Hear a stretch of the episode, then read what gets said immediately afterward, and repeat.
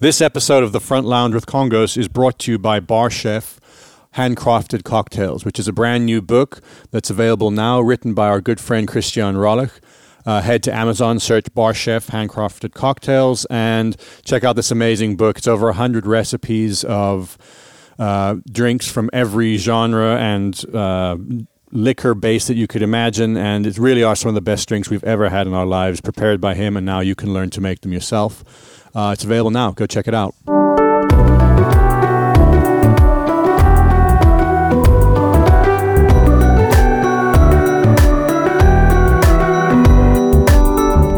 Hey, what's up, and welcome to the Front Lounge with Kongos, where us four brothers, part of the band Kongos, sit around and talk about nonsense. We've got our first, and by first I mean second repeat guest, Christiaan Röllich. Um, he's back, and he's got a new book out. It's called Bar Chef. So we're here to talk about alcohol, I guess. Welcome, Christiaan. It's good to have Thank you. Thank you for back. having us, guys. I mean, Yeah. So this is Um, pretty exciting. How this book has been in the making for what three years or something? You said, or longer than that. Longer I, I would like to. I mean, like technically speaking, when I really went for it, yes, three years.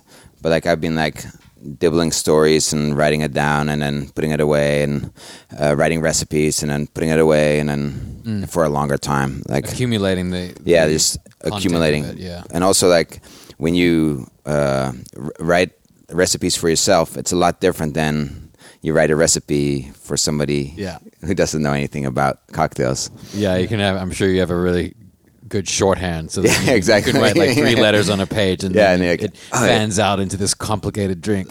So that's what that's what doctors do when they're writing prescriptions. Like they understand it, Right, And then and, uh, somewhere in the mix, you end up with a deadly cocktail. well, I mean, this is Bar Chef is such a perfect title because just looking at the recipes, it's not it's not a cocktail mixing book. It's a you're like making these things. Yeah, you're when you make s- tonic syrup, you don't use ton- like you've got a reference No. page to Yeah. make your own tonic syrup. Yeah, yeah, yeah, yeah, yeah. Like uh, it's creative with alcohol kind of book. right. Yeah, That's so cool. I feel like there's such a um, a want for this stuff now. You know, Yeah. Uh, you see it pop up on Instagram or Facebook all the time. These videos of people doing stuff from scratch, or you know, how to how to make something unique and special from scratch. And to have a guide where you know you've already done a lot of the hard work or figuring out what works and what doesn't, and uh, so that people can go off and experiment with these things. It was a lot of figuring out, a lot of figuring out. Like uh, You can tell. I mean, not just the recipe aspect of it. Every drink in here has got kind of the history of that tried to, drink, yes. or or, or your personal history Yeah. with it, a story or the inspiration behind it. It's a real book, which is you know funny. know, right? we, were, It's we just had this we had this pizza party, but I you know we've we've basically just hung out with you, and then you show up Yeah. with this absolutely amazing book, and as a surprise, you gave us Yeah. all a gift, and it was. It's really great when you have friends doing really cool shit. So right back at you guys. Come on. I have a Let's question. just give, just give a quick recap because we probably have a lot of podcast fans that haven't heard the original or the Right. first podcast. You should you should go back and listen, but we can do yeah. a summary. maybe just a quick, just give us a quick summary of like who you are and what you do right now. So uh, right now I'm the head barman for the Lucques Group, and uh, we have three restaurants. Lucques uh, on Melrose and La Cienega in Los Angeles, or West Hollywood, technically speaking. AOC is on Third and Robertson. It's a small, uh, small plates kind of restaurant uh, with a full bar, of course. And then we have Tavern on the west side, which is in Brentwood. But you have some big news, right? That you rec- you guys recently took um, on the Hollywood Bowl stuff. Uh, yes, we did, we did that too. Is that not meant to be? Uh, no, no, no. Like uh, it's actually the third year right now uh, that we're in, or almost, I think the fourth year now. Like, um, it's kind of like a big deal. Yeah, but I Uh, feel like we did we didn't talk about no, that last time. No, but uh, the really the big news is we're working on a on a hotel. Oh, geez. Yeah, yeah. Like, I didn't have enough to do, so or, or my, the owners of the restaurant didn't have enough to do, so they're like, yeah, the hotel's downtown. Um, three bars, Jeez, one yeah. big restaurant, one like loungy kind of bar, and one like small. Um, So is the Lucques Group itself going to run the hotel, or uh, we are just uh, do food and beverage. Okay, okay. Yeah, Cool. Uh, I like it that way. yeah, no big deal. And so Um, you're yeah. creating the menus for Uh, all of these everything, yeah. places and the Hollywood Bowl. Now you're creating the drink menu for that. yes, like uh, they're the cocktails are not because it's all, only wine and beer at the Hollywood Bowl, so it's not. You know, you don't have the variety that you can offer at a, a restaurant, and it's it's only in the bars. It's not actually served on like a beer stand or so, because a cocktail takes a little bit of time. And when so, you've seen the beer stands at your concerts, you know, like Yeah. people stand in line and they're like, "Can I get yeah. my beer?" Right, yeah. So like, uh, yeah, we don't serve the cocktails over there. Uh, that's something I am working on, but it's um, yeah. I just want to pay my fourteen dollars for a Bud Light and go. Are you work? Uh, so by that, do you mean you're working on like some sort of sangria that you can make in a large quantity that they yeah, can- like a margarita mix Okay, cool, uh, yeah. with uh, like a soju, uh, Hmm. kind of tequila flavored soju kind of thing. Hmm, yeah, cool. Yeah, Yeah, that, I mean, look, Hollywood Bowl from that side of things is really cool. yeah. But when we played it, when we headlined it, Yeah. opening up for Kings of Leon, they every bands complain about Hollywood Bowl. Oh, really? Yeah, just like it's such an amazing venue to, Yeah, to no, it- like see things. I think as a fan or going, I've been, I've seen a, I saw a jazz festival there. Mm-hmm. It's you know, it's epic venue, and then also all the the food and everything. It's good. Right. It's all good, like, as opposed to most venues. Right. But then as a band, you're just looking out at the sea of people like Yeah. eating delicate finger foods and that. And it doesn't mm-hmm. feel very like, Like a rock exciting. and roll Rock concert. roll Yeah, yeah, yeah. Yeah. shows or loud shows. It's Yeah. very, Yeah. very quiet because of the neighbors who complain about the Yeah. volume. People so drinking wine, sipping Right, their yeah, wine, and yeah, like eating fancy food. Yeah, yeah, so it's like a dude. perfect venue. Let's go see Skrillex. You just have to you'd have, you'd have to play a different kind of set now. I think in retrospect, some you know because you, if you go out there and try and bash it out, Yeah. it just it's very hard to make that work. But sitting on stage and looking up that mountain, you know, I actually still- went to see pretty uh, epic. some uh, DJs play over there, and like uh, people did stand up and dance, like Avicii. Like, uh, yeah, there's Yeah, maybe they have different rules for the E EDM because they can hit. Well, also that with that kind of music, you can. Is, this is a bit boring and technical. Yeah. With a dB limit, which is the limit on the sound that you, the, the volume that you can use, dB is kind of complicated because you can hit a peak level or you can hit a, an average level, and then EDM music can hit a much higher average level because of the way they limit it. Whereas it's harder to get that level with live instruments. right. So even though it's technically not hitting any louder, Mm-hmm. it is perceived louder. Mm. Boring, sorry. I can get even more boring than that. I've been looking at all sorts of metering techniques. Right. right. Well, let's uh, let's, Let's not move lose on, the yeah. audience this early in the podcast. yeah, but uh, that's what I do. I write recipes for uh, for the Lucques group. Mm. Uh, yeah, we And uh, we did cover your history in the last one, but but Yes. you, uh, you grew up in Netherlands. Yes, grew up in the and- Netherlands. Um, I, wor- worked in nightclubs there, but nothing like bartending or anything. Um, and then I came to the United States in '97. I started working at Les Deux Cafés on uh, Hollywood and Las Palmas, Mm. and after that, I worked at some bars and clubs, and I ended up at Lucques. Twelve years ago now, and and that was like a a very fine dining, um, farm to table, very special place that I've, you know, uh, just started to grow. And yes, yeah. and the the chefs there are they're James Beard. yes, Suzanne Goin won the James Beard Award for Outstanding Chef in the United States, and Caroline Styne won uh, Best Restaurateur um, for having uh, overseeing or creating the Lucques AOC Tavern. Larder Baking Company, Hollywood Bowl, like all that stuff, like that's all. And uh, Suzanne and Caroline wrote the forwards to this Yeah. book of yours, and I, I have started reading the book, uh, and I, I like one of the lines. I forget whether it was Suzanne or Caroline said that usually when a barman would come to them and say it's time to do a tasting, Yeah. It's like homework for them. Yeah. You know, like you think, oh, cool, we get to try drinks. But Yeah, if you're yeah. running restaurants Yeah, for your yeah. whole life, you're like, okay, another drink. Yeah. I got to taste. But they said that they always would like secretly look forward Yeah, to when yeah. Christiaan would come in and say, we're going to try a new Yeah. thing I'm thinking for Saturday's menu. Right, right, right. What's the drunkest you've got your the people working there just from a tasting? Did they spit it out or they? So ideally, that's so uh, technically speaking, like people, yeah, spit it out. But like it doesn't work quite as well with uh, alcohol or like hard liquor as Yeah. it does with wine. Because technically speaking, when you have it in your mouth, Yeah. like you, you absorb some. Yes, um, and if you taste twelve cocktails in a row, yeah, you you need to order some pizza. Do they always really like the twelfth one? this is the one. it just gets better, right? you know, like in the beginning, we we really did those tastings.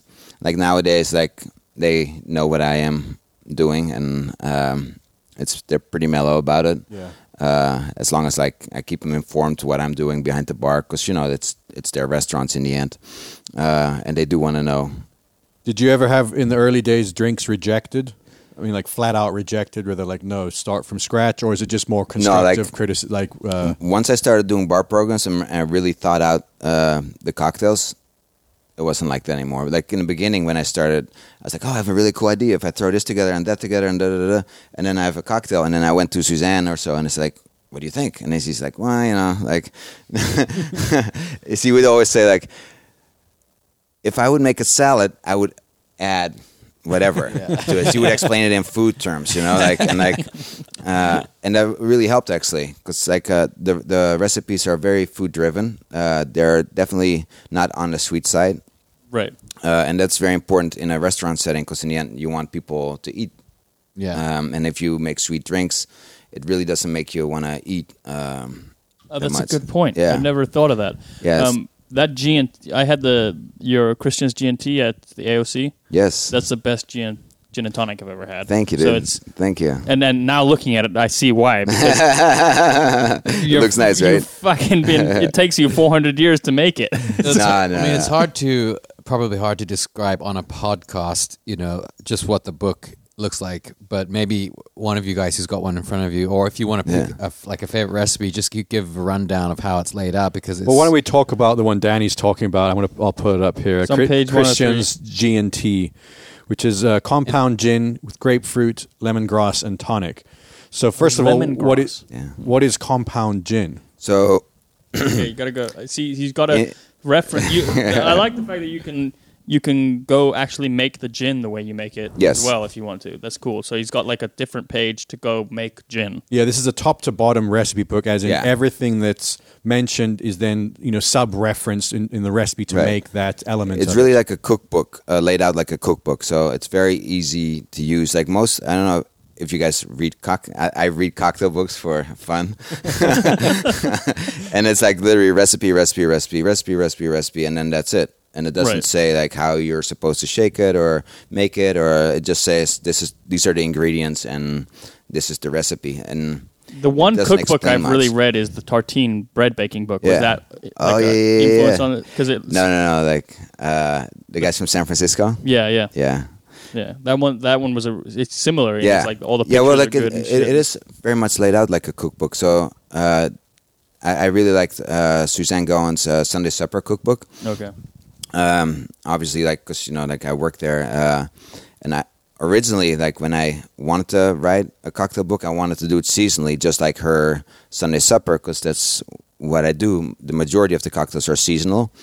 Um, but then you have so, so you have spring, summer, uh, fall, and winter, and summer, fall, and winter are all really interesting fruits and vegetables, all really cool. And then spring is a bunch of green stuff, and it's all really cool, but you know, very limited into like, Yeah. you know, you, you make green drinks for spring. Um, you know, you just don't want to do like ten different green drinks. I feel so. Um, so like I, I switched the the layout to uh, vodka, gin, rum, tequila, whiskey, and brandy. yeah. Um, Well, yeah, so I mean, I'm like looking. it. I this is the type of stuff I've already learned two things about I love it, about Johnny. gin. I was starting to read this book. One, I didn't know gin is it's a kind of a shortening of Genever. Yes, which is yeah. the Dutch word for juniper. ding. Yeah. Right. Yeah. So I had no idea about that. And Yeah. in that section about gin, Yeah. you talk about gin is basically your favorite drink, or your it's Well, like your yeah, like uh, it's it's very close to me because I grew up with it. Um, wait, Mother's milk. Yeah. yeah, exactly. Uh, if I'd be sitting with you guys, I'd be drinking probably tequila or whiskey. But like in general, uh, is what what I grew up with, uh, and it's a uh, distilled malted wine, basically. Um, yeah, but uh, the but, but to get back to the GNT, Yeah, Yeah, well, yeah, because well, the, so- sorry, the second. Yes, thing, okay, this go leads yeah, back yeah. into this GNT. Okay, go- sorry. is I asked you what a compound gin is. Oh, yes. I didn't have to ask you because it's all in here, and you explain what a compound gin is, which I'll read from the book here. Infusing alcohol with spices rather than distilling it with spices is called compound gin. Yeah, All like right. uh, compound gin is just a, your bathtub gin kind of thing. Right. Uh, you throw all, all your stuff in the liquor and you let it sit, and then you strain it, and Oh, you have okay. something that tastes like gin. And basically, back in the day, they used to call it or like the bathtub gin because they made a spirit that wasn't very palatable, and so they added all these flavors to it to make it taste good. And the main flavor that they used was juniper. Right. And it's like the gin thing. Um, yeah. So when we went to that distillery and uh, they were making um, everything started as it was just a corn um, Yeah. dist- distill- distilling, and so they would make whiskey, gin, vodka, but basically with all the same base spirit. Corn. Right. Yeah. Um, so so the different. So you're saying regular gin is actually distilled with the spices. Yeah, like so uh, they, they use it in the second distillation. Um, so you can make it with grain, and then uh, you add all the the flavor, the flavoring aspects like uh, juniper or licorice or like whatever you want to flavor your uh, your gin with. You add it in the second distillation, and then it comes out clear.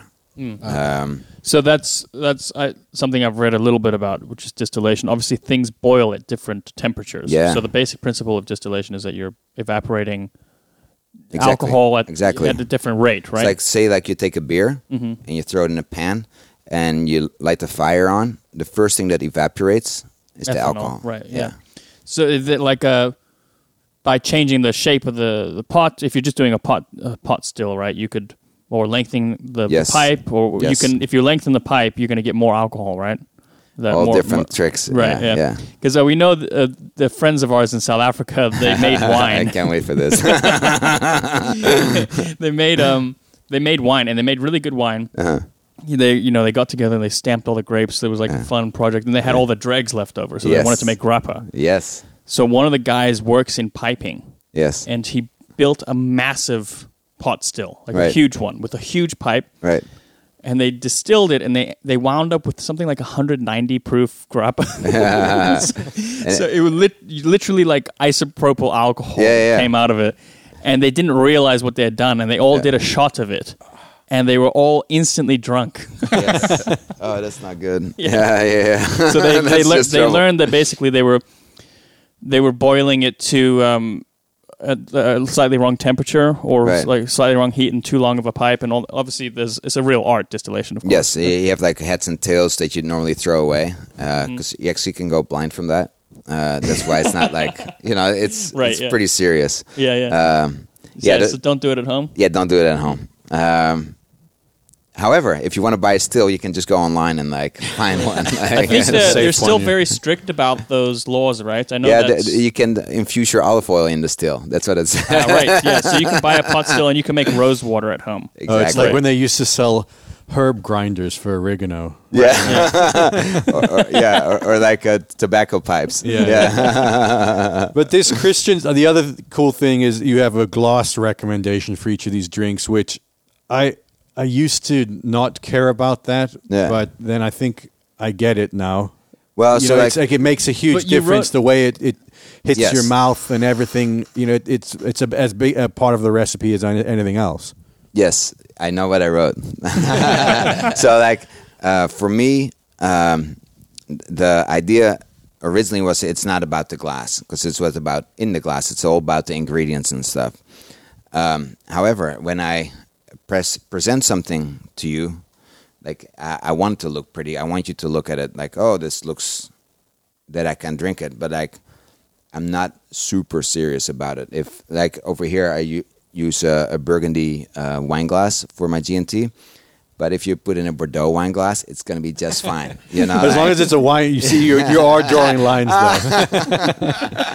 well, look, I know, I know what you're saying. Yeah, Yeah, Uh, like, it's, it's know, not like, as it's- it's, not that big You're not being like super hardcore about it, but the thing is, when uh, I've had one of these at Lucques, Yeah. and it's totally different experience. And if you pick up a highball glass and have a G&T, there's nothing Yes. wrong with that. It's Yeah. different though. Yeah. When you have it in Looks this, different. you drink it differently, even Yes. because of the way you're holding the glass and everything. Yeah. It does change things.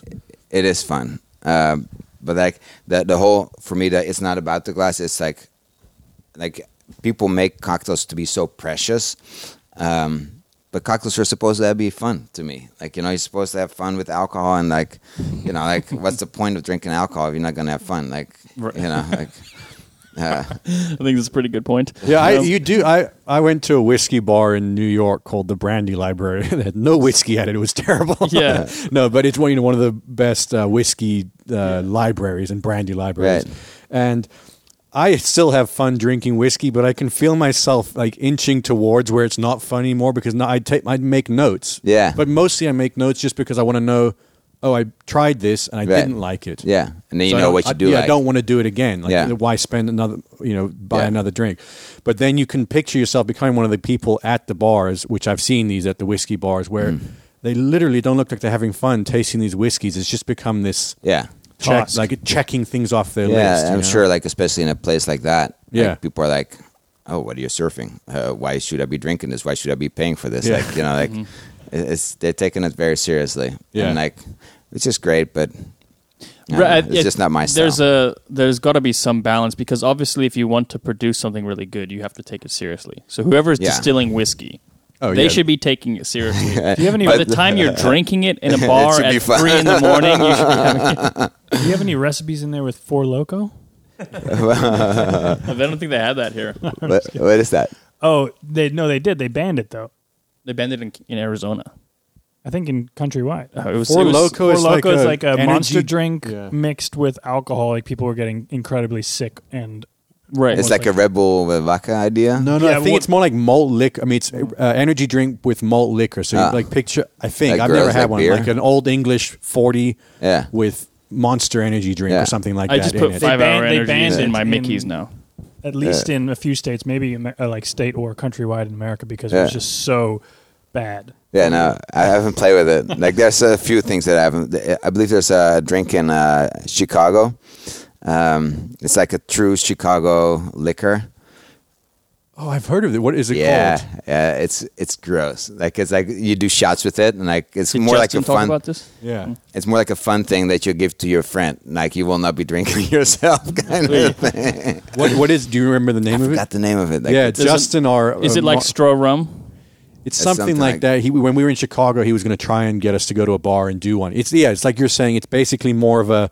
It's like a dare. yeah, like or everybody's a joke like, oh, it drink, tastes like, vomit or so. Yeah, yeah, yeah. yeah, There's something called. I- It must sounds like Stroh rum. There's an Austrian rum called S T R O umlaut Yeah. O uh, H rum, yeah, and that that is a special breed of horrible alcohol. yeah, That yeah. is- There's some uh, strange alcohols being made. Mm, it feels like a, just a pure punishment. Yeah. and it is actually because the the Mick showed.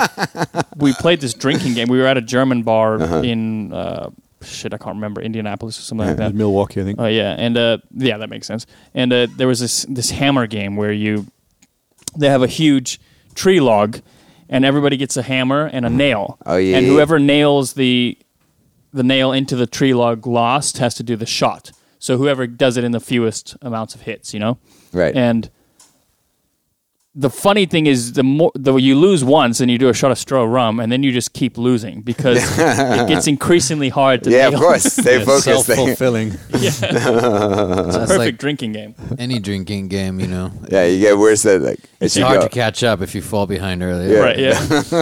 Um, that Stroh rum. Uh, the, remember, there's a scene in Bus Call where we, we took the guys to South Africa, Uh-huh. the crew and everyone, and we Yeah. and none of us drank any. We wanted them to drink. You know, also the the other drink, cane and cream soda, which is. Did we talk about cane and cream soda? No.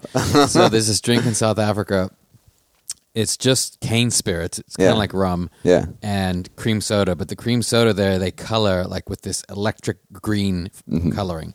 So it looks like a like a silly kids alien drink or something, you know, Right. or like dish soap. Yeah, yeah. Uh, and what the kids do there at festivals is they buy a two liter bottle of soda. Yeah. They drink like a cup. Yeah. And then they pour liquor in there. liquor, into it, Yes. and they walk around with a straw. They so they they're having two liters worth of sugar and this spirit, Yeah. and like you have a sip of it, it's kind of nice. It's like a soda, you know. Yeah, yeah, yeah. but then you get to the end of that. I, I cannot imagine the fucking hangover from that. Uh, Well, you, I only, you only see like 18 very and well. 19 year old kids drinking it when you can still recover from a hangover. Right. In uh, Spain, they do it with a two liter bottle of, or like they have like a liter and a half, I think. Oh, yeah. And you like uh, empty half out, or you drink it or whatever, and then you put cheap red wine in it. yeah, And then you drink it like that, yeah. So I That's came actually up, pretty good. I Yeah. came up. I, I feel like I came up with one of the best. It's more drinking sophisticated. Games. I feel like I invented a drinking game, and it's very elaborate, and it doesn't really work in most places. But That's great. yeah, I can't wait. what I went Dylan or somebody we got a slip and slide. Mm-hmm. So I for some summer day we got like a slip and slide. One of the big inflatable ones. if you Yeah, remember. is is that what they call them here? A slip and slide. It's with the thing where you run down and you s- you. I'm not American. Oh, Like, right.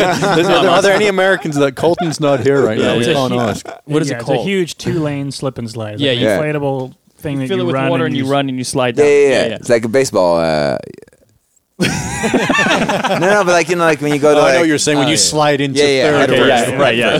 okay, that's what you're saying. Yeah. Um, just naming other American stuff. so you- yeah, it was a two lane thing. You slide. Two people could go slide down this thing at once. Yeah. So the game is you fill up a little cup with cheap liquor because you're going to spill a lot of it. So we Right. went to Costco and we got like whatever shit they sell, like the tequila, which is actually pretty good.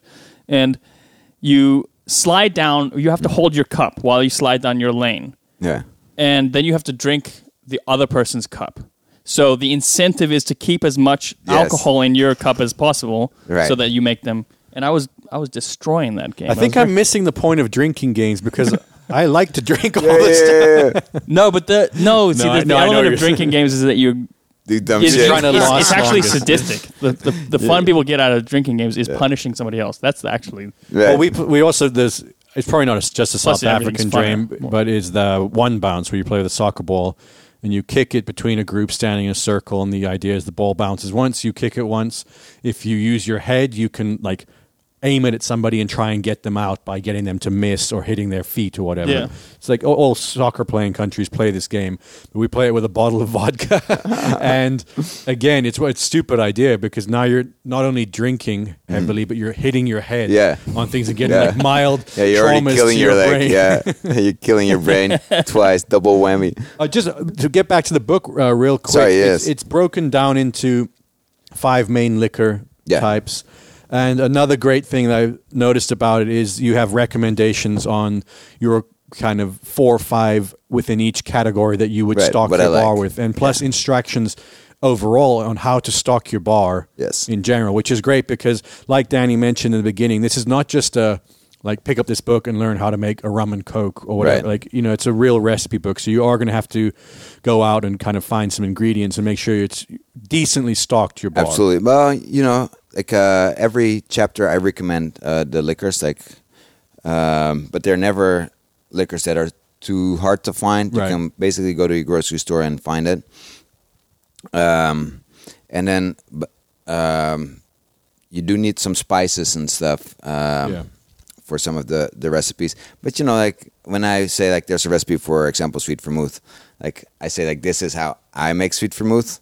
If you don't feel up for it, just buy Carpano Antica. It works just fine. Yeah. Like, you know, I'm not like, uh, Yeah. Do you make a Campari type substitute? yeah, aperitivo. Aperitivo. Okay, awesome. Because Yeah, I that- like Campari, but I think it's too sweet. I yeah, like so like you, like the cool thing about that recipe is that you can make it as sweet as you want to, Right, or yeah. not as sweet, or yes. Yeah. Uh, one of the things, like I like a like a Negroni with no or little vermouth. yes, But if I could even make the uh, the the sweet vermouth, uh, everything, and the Right. gin, like you can make that Negroni the way you want it to be. right, yeah. Yeah, Well, I think it takes a certain kind of person to to really dive into a book like this, you know. Um, and it's similar with cooking.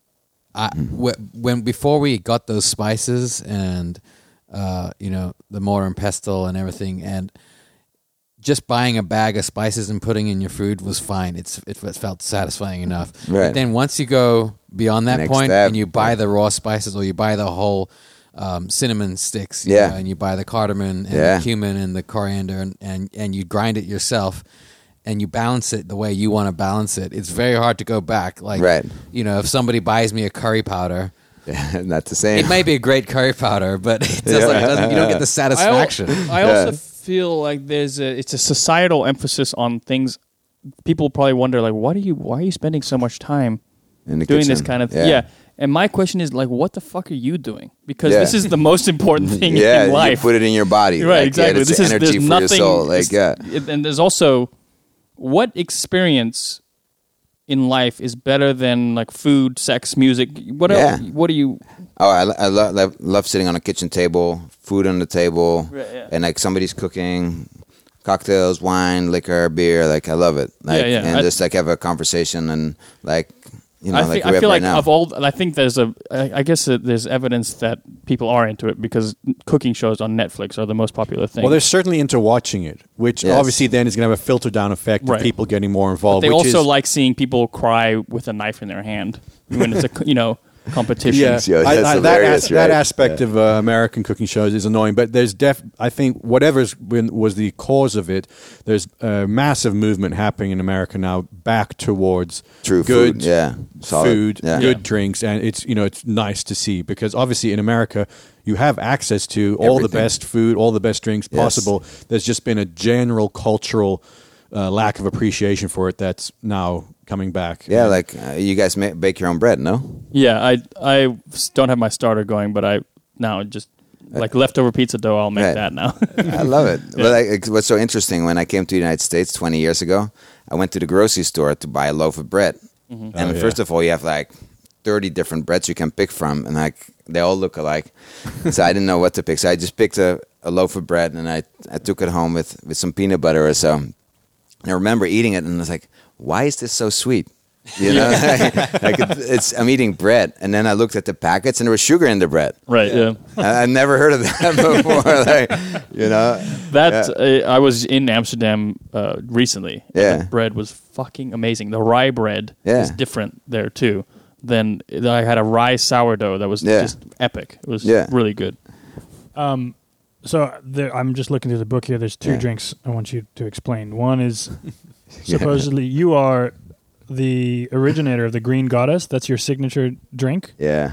What's tell us What? the story about that? Yeah. Are you serious? I've seen No. it. Uh, So like there, yeah, that's a long okay. story. so there's a green goddess that's called a, it's a salad dressing from San Francisco, um, and that's what it's. There's a whole reference to that, but that comes in the end actually. Um, I did an event for a catering. Uh, we, we have a catering business, and uh, people come all the time and say like, "This is what I want to drink. This is the amount of guests we get. This is the time of the day. Can you come up with, I don't know, some cocktails and we can taste, and then we pick one." I'm like, "Sure." So we did uh, some fashion event in, Beverly Hills, and I come up with six, six cocktails. I taste the party planner, I taste their client, and everybody's happy. And I'm like, "All right, just pick one, and I'll make it for you." And then like two weeks later, they call and it's like, "Hey, you know what? My boss is in town. Is there any way you can redo the tasting?" I'm like, "Sure." You know, they're paying a lot of money, and you do, you know, in the hospitality business. So like, sure. So I made it. Everybody happy. Like, you know, I'm like, okay, cool. Like, can you just please pick one? Because we're like, you know, getting kind of close right now. Two days before the event, still not picked anything. Can you do another tasting? The owner of the company is here. I'm like, come on, guys. now you're pushing it a little bit. But anyhow, you do it anyway. So you go in, make the cocktails, everybody's happy. I grab my shit and I, I'm about to leave, and like they're like, you know what? It's during the day, and like what we, we what we would really like is a green drink, like a non-alcoholic green drink, because you know it's during the day, and there's a lot of celebrities, and not like a lemonade and not like a juice, but just something fun. Can you do that? sure, I can do that. I'm like, I This is know. a Beverly Hills fashion event, yeah. Yes, so you don't exactly. get more high maintenance than that. Yeah. so I'm like, oh my god, I don't know what I got myself into. So I walk into the walk-in at, at Lucques and imagine like about a 20 foot, like narrow hallway with food on both sides, like all kinds of like produce, vegetables, fruit, meats, everything is in there. So I go there and I grab everything that's green. I grab mint, I grab basil, I grab cilantro, I grab the limes, I grab the cucumbers, I grab the kale, like everything that's green. I just just grab. I'm like, okay, now I got to start playing around. And I came up with this drink, non-alcoholic drink, uh, with uh, green tea and cucumber, arugula, jalapeno, and I, I made like like five gallons of it or so. And like, and we had the, these big cam- Cambros. And I, I the next day I come to the event, and I go to the manager for Lucques, Lucques Catering, which is Jessica Goin, that's um, Suzanne's sister. And she's like, "What do you call it?" I'm like, "I don't know. It's a green drink. Here you go." like, you know. And within like literally like within the first hour or so, we were sold out of the drink. And like uh, she is the one actually who called it the Green Goddess. And Suzanne, when she started off uh, making a name for herself into cooking, uh, like some uh, magazine called her the Green Goddess because her salads were so fresh and phenomenal that that was her nickname. And like, uh, so her sister gave that cocktail the name Green Goddess. Oh, that's And then they they said you- you've not you do have an alcoholic version of it. Yes. So like uh, when, then we uh, reopened AOC with a full liquor license, and they asked, "Can you just put on the on the list?" And they adds two ounces of vodka to it or so. It's like, well, that doesn't quite. You can't just add a non-flavored thing to something. Like just uh, for the listener, like if you're talking about a cocktail, you're talking about four ounces of uh, liquid that you can play with. If two ounces of those are non-flavored, that's the issue. You know, like, or it makes it more difficult. Like so, like if you have a non-alcoholic drink, you can't just divide it in two and expect it to taste the same. Like so, I had to do something with the vodka, and I I added a little absinthe to it, the coating of the glass to give it more body. That's that's what I was looking for. And then I uh, infused the vodka with the green tea, so I didn't have. I could just take the green tea out of the recipe, Okay. and Ah. um, Yeah, it's, uh, never. I never thought of that. That you're making something a specific size, and you're trying to get a specific consistency. So you're having to attach the flavor of green tea to the vodka rather than just water. Yeah. Yes. Yeah. So when Uh, you say you infuse the vodka with the green tea, what It's like um, take green tea, vodka, and let it sit for a while. Or like if you're in a rush, uh, you can warm up the uh, vodka a little bit. Don't want to warm it up too much because you have a, a fire in your house. Um, or you can put it in a blender and then you have to strain it through uh, like a coffee filter kind of idea. Mm. okay. Ah, right, yeah.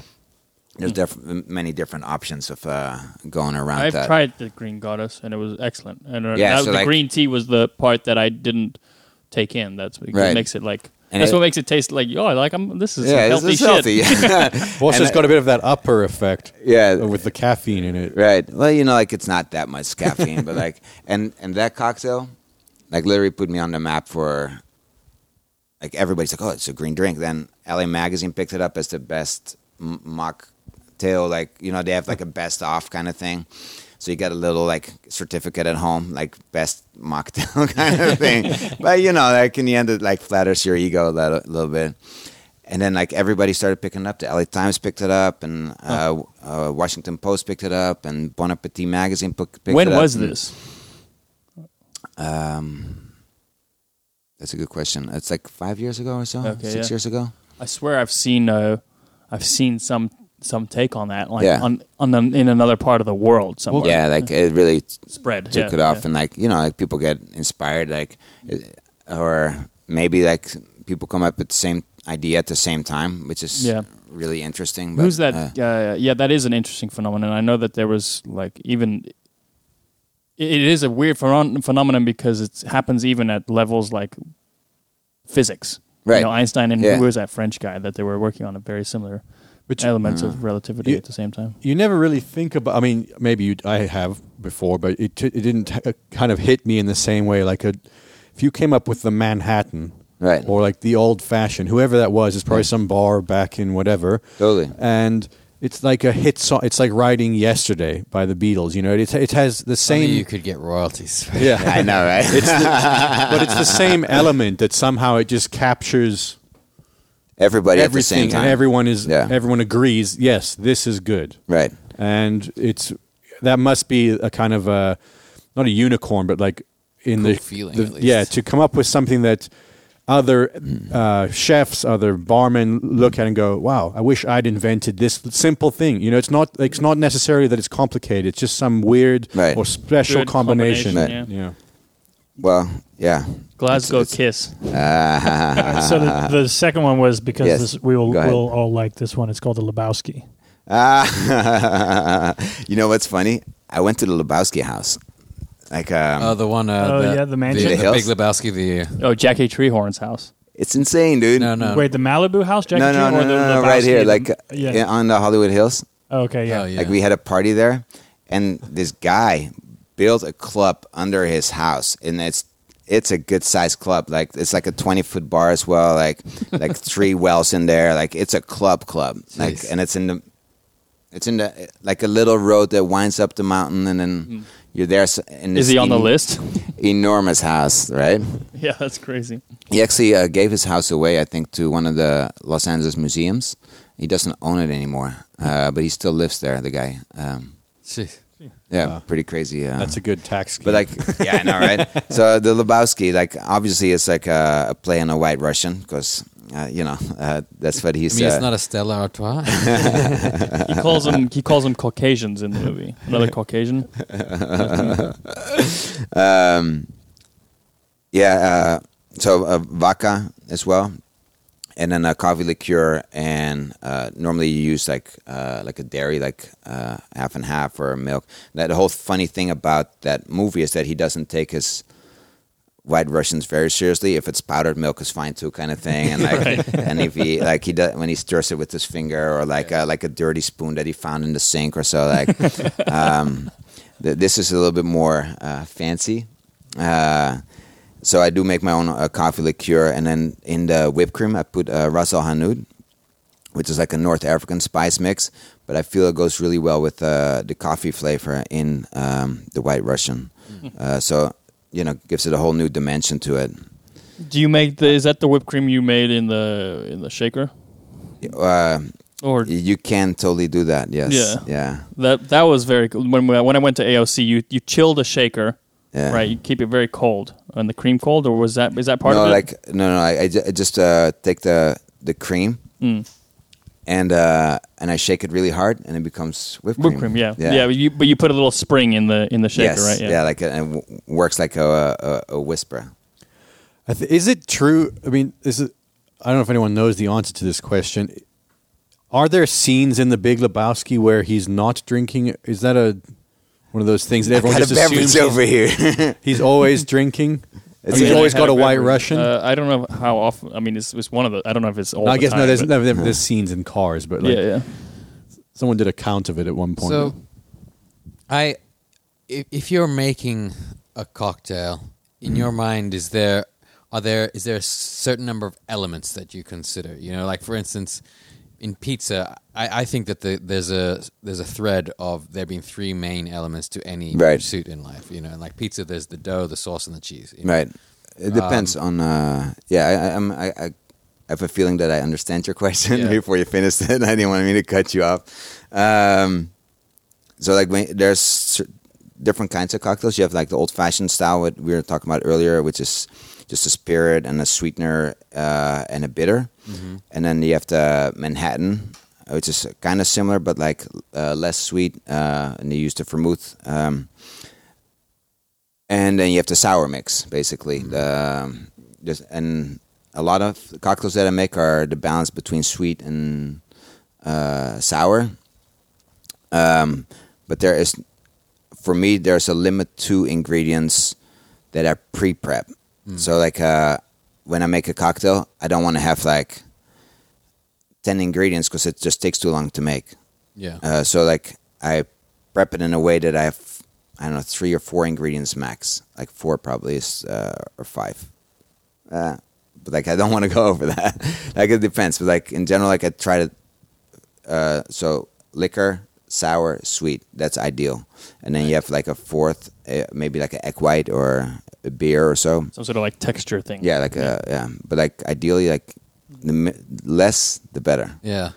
Well, I, I mean, I, I'm not, I haven't thought about it enough to think about how I would apply it to, to drinks. But for instance, uh, in music, you know, you could break it down to harmony, rhythm, and melody. You know, Right. like the three key factors. Right. And I think what um, you're saying is that in order for a stool or a chair or a table to stand up, you need three legs.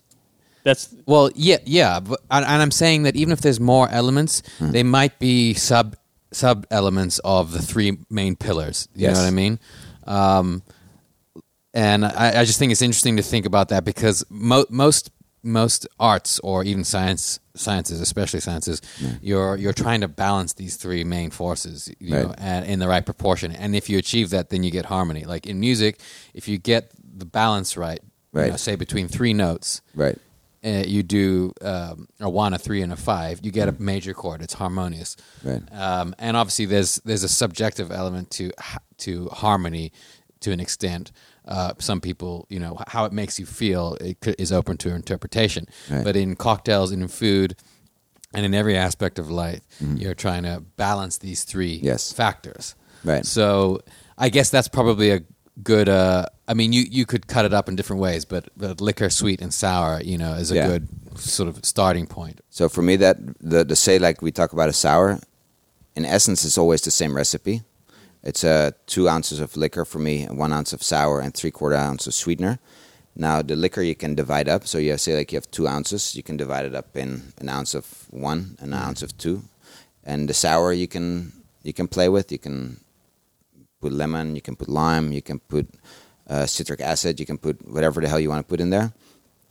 And then the sweetener, uh, you can divide that three quarter ounce that you use. You can divide in different liqueurs, different syrups, different. Uh, but in the end, the the accumulation of those syrups is going to be three quarter ounce for me, and that works as a recipe. That's, that make sense? Yeah, Yeah, no, it that- does. I mean, like a- it's just just like like, a a reliable, formula. yeah, Like, uh, ratios. Yeah. Yeah. I, there's also a thing where um, that I find um, when something is refreshing Mm-hmm. and you you want to describe it as refreshing, like your G and T, Yeah, is I find that quite interesting because it's it's like a it's its own thing where it feels you feel like oh this is refreshing Right. this is this feels very uh, it's a different vibration or something Well, it like feels that. like is there what is the we, we everyone knows the feeling of sour, but there is a feeling of coolness that I guess it, cucumber does. cucumber Yeah. mint Yeah, like like, what- they all do Yeah, that yeah mint, What is is it the menthol type shit or I don't know. That's a good question.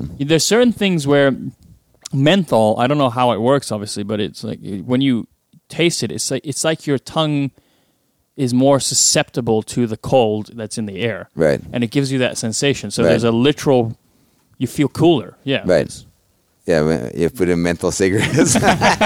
I certainly feel cooler, but only if I'm vaping menthol. um, there was another drink. I can't remember the name of it. It's uh, you said it's one of your regulars' favorites at tavern with beets in it. yeah, no, no, it's at, at Lucques. Yeah, the Moscow sorry, Lucques. Margarita or the Danielewski. Yeah, can you just describe that uh, briefly? yeah. What that drink is? Because beets is definitely a weirder thing to put in. Yeah, well, it's kind of off the beaten path. Uh, um, You beat me to that. yeah, Let's get, let's get to the root. Let's get to the root of the question. I got the root. Beats are.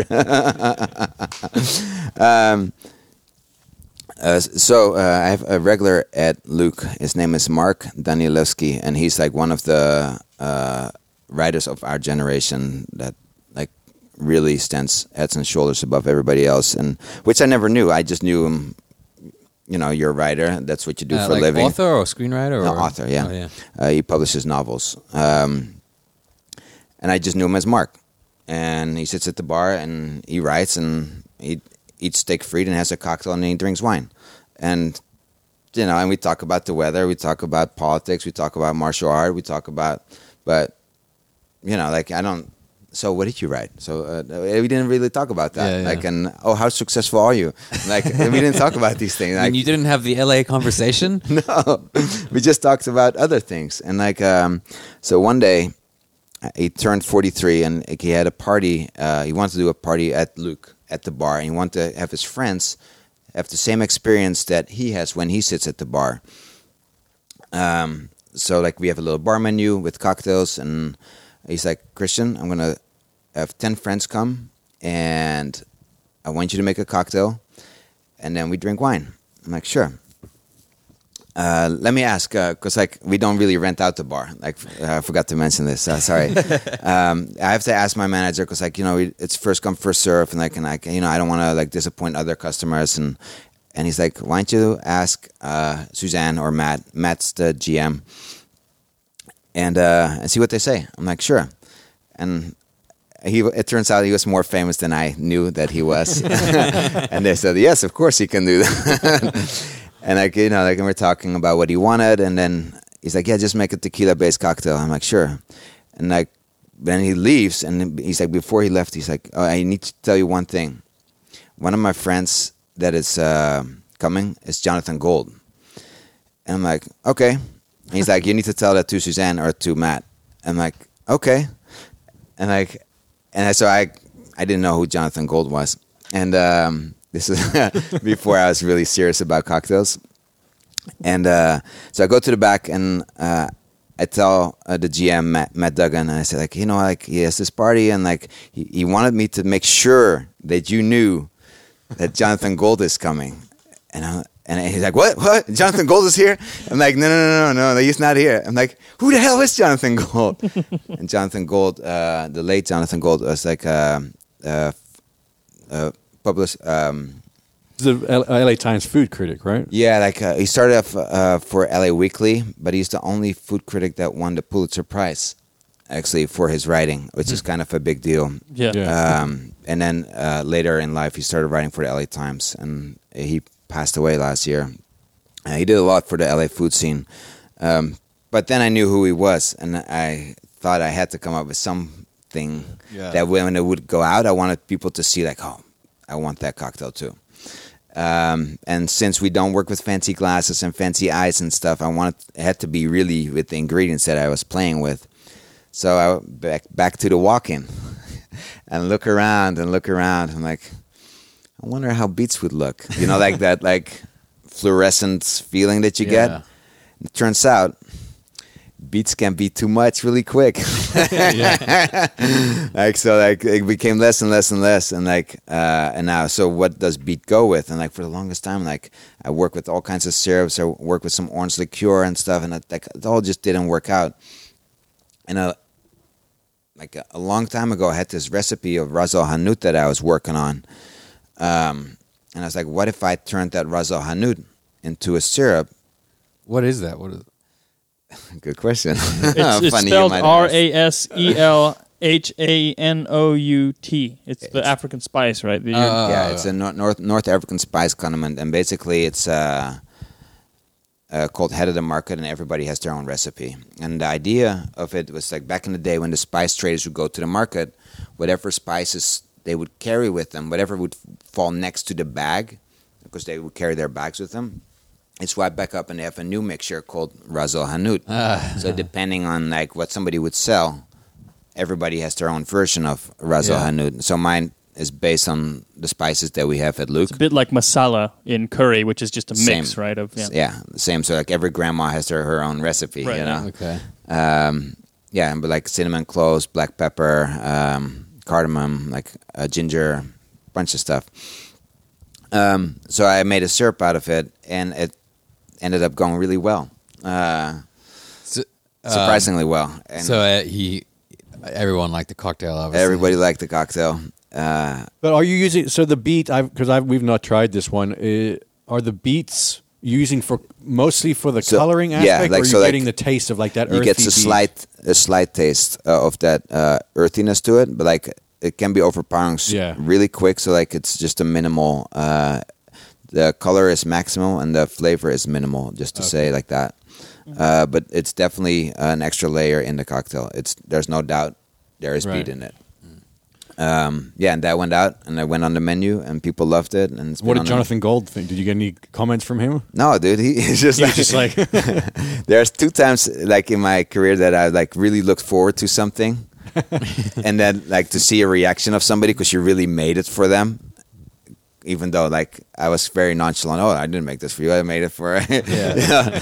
uh, and he just drank it because he was just there for the party. Like he wasn't, yeah, you know, he, he, wasn't working. Like, yeah.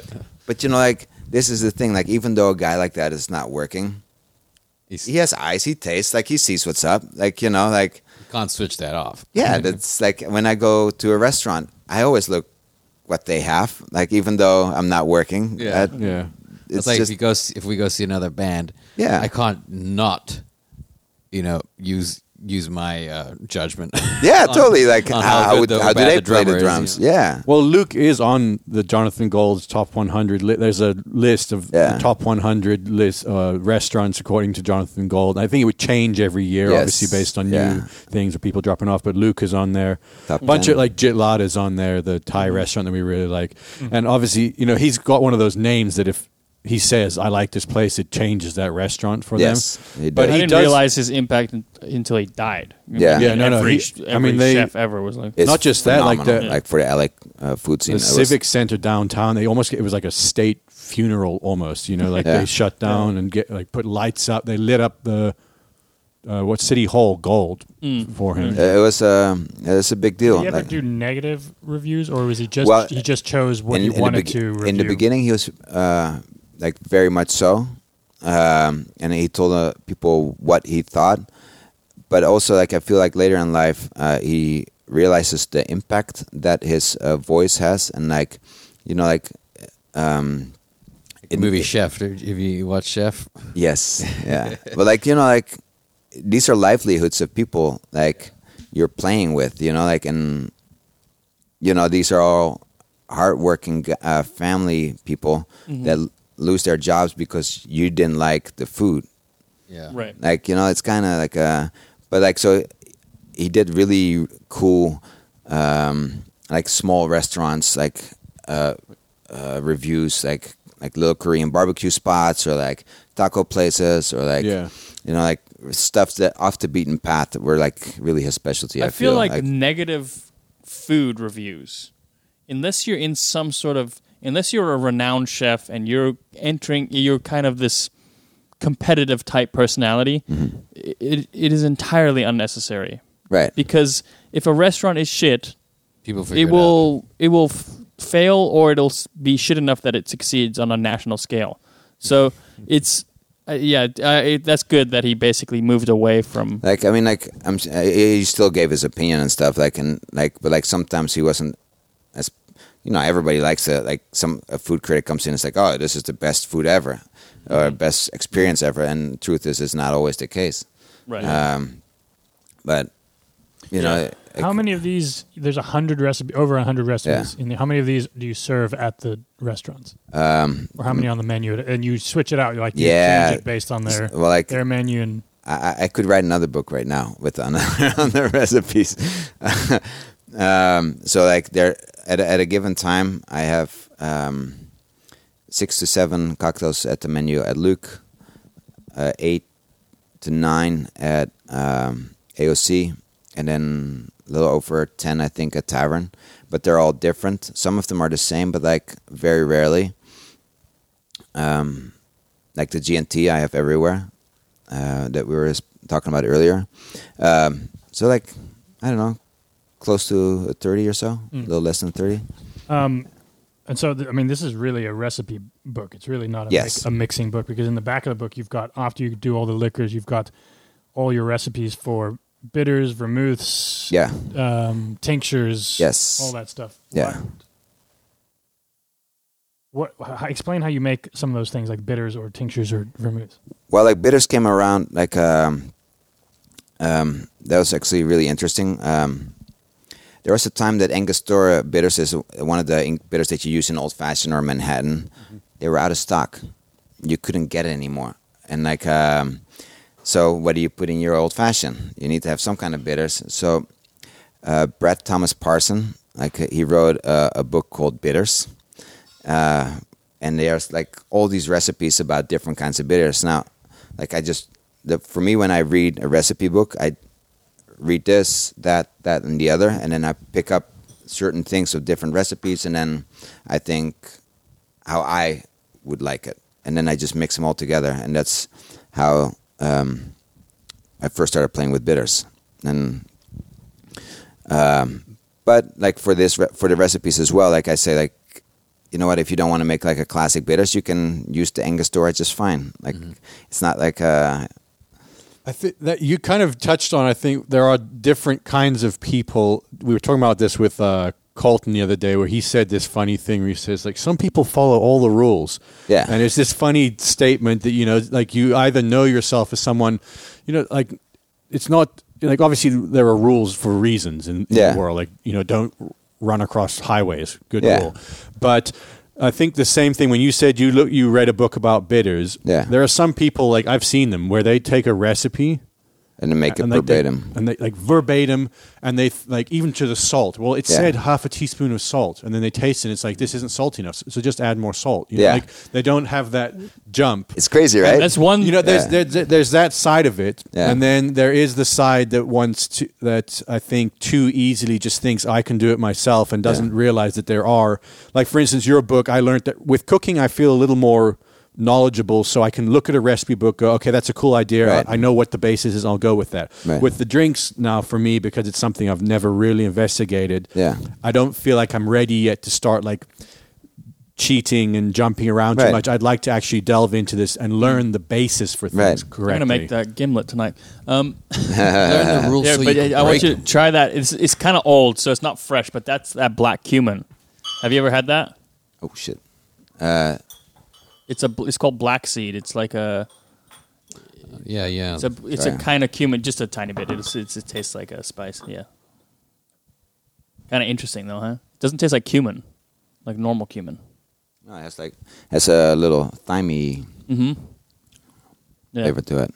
I think Yeah. we did. We uh, we may have Old-timey. talked about Little this last time, and you mentioned a Yeah. place here in LA to go get spices. Yeah, uh, herbs of Mexico, Herbs of Mexico. Uh, where is that at? East LA. East LA. Yeah, In, like like, Boyle uh, Heights or, Um, or or further. it's uh, a little further. It's off the 60 uh, freeway. Okay. All right. Well, yeah, I'll Um, look it up because But like, it's a really cool store. They have all kinds, and it's just not. It's not just for cocktails. It's for like they carry all kinds of herbs and spices and um, interesting things and potions and uh, like things that like oh that's that, that's a spice like you know yeah that's a good. I, I really like that store. all right. Cool. Yeah. Um, We'll have to, we're gonna have to post some pictures of this because the pictures of the of the drinks and the pictures of all the spices, Yeah. like the the setup or the prep of it, are really. So the, they had the, I, it's shot like a, a cookbook as well. Like everything about it for me is it's like cooking with alcohol and So you've got mean- events. Uh, you got events coming up. Yeah, for man. Signings and stuff. Are there any that you like open to the public that you want to Yeah. plug or? So uh,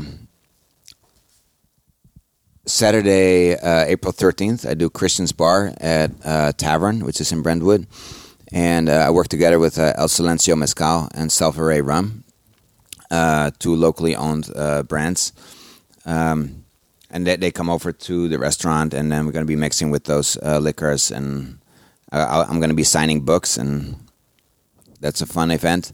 Um, we also have. Uh, Now Serving LA, which is like a bookstore uh, here in downtown LA. Uh, do a little Q and A uh, with one of the editors from Time Out magazine. Oh, cool. Um, yeah, so is that a talk is that a cook? It's just a chef's cook, uh, bookstore, Yeah. right? I think Yeah, I remember totally. reading about. I've never Yeah. been to, it, but it's just books about cooking. yes, and, and like all chefs come there and they talk about their books and Ah, that's cool. Uh, yeah, it's it's fun, and uh, I'll be making a punch, and you know people can have a little sip, little sip before they sit down, and yeah, You're, you've oh, got that's an what we forgot. uh, We forgot to mention that last week's pizza party, or two Oh. weeks ago, however long it was we had Christiaan made a punch, yeah. and everyone was asking who made the punch, who made the punch. mm, it was very good. that that was gone pretty quick. yeah, it was, it was gone in in minutes. Well, I'm thinking that next time we do one, if we can convince you to make another one, we should put a couple of your books out there, and it should be like official. Yeah. It should be official. Like they should Yeah. know who, who's punched their I think We're- uh, start thinking because we're thinking maybe the next one will be um,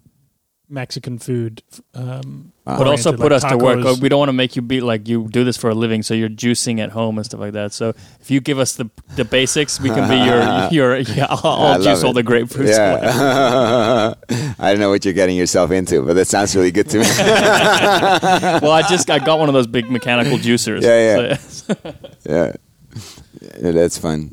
Well, we know you gotta be somewhere. and Yes. So thank you again, Christiaan, for coming. And this, I mean, I didn't.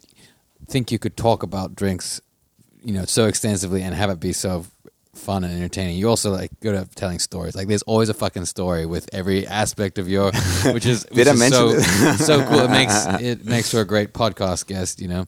Thank you. And uh, I, I should we go have a drink now. Yeah, yeah. right? If you're listening to this, go to Amazon. Uh, is, uh, Amazon going to be the best place for people yes, to go look Amazon, super easy. Barnes and Noble, Target. Um. Okay.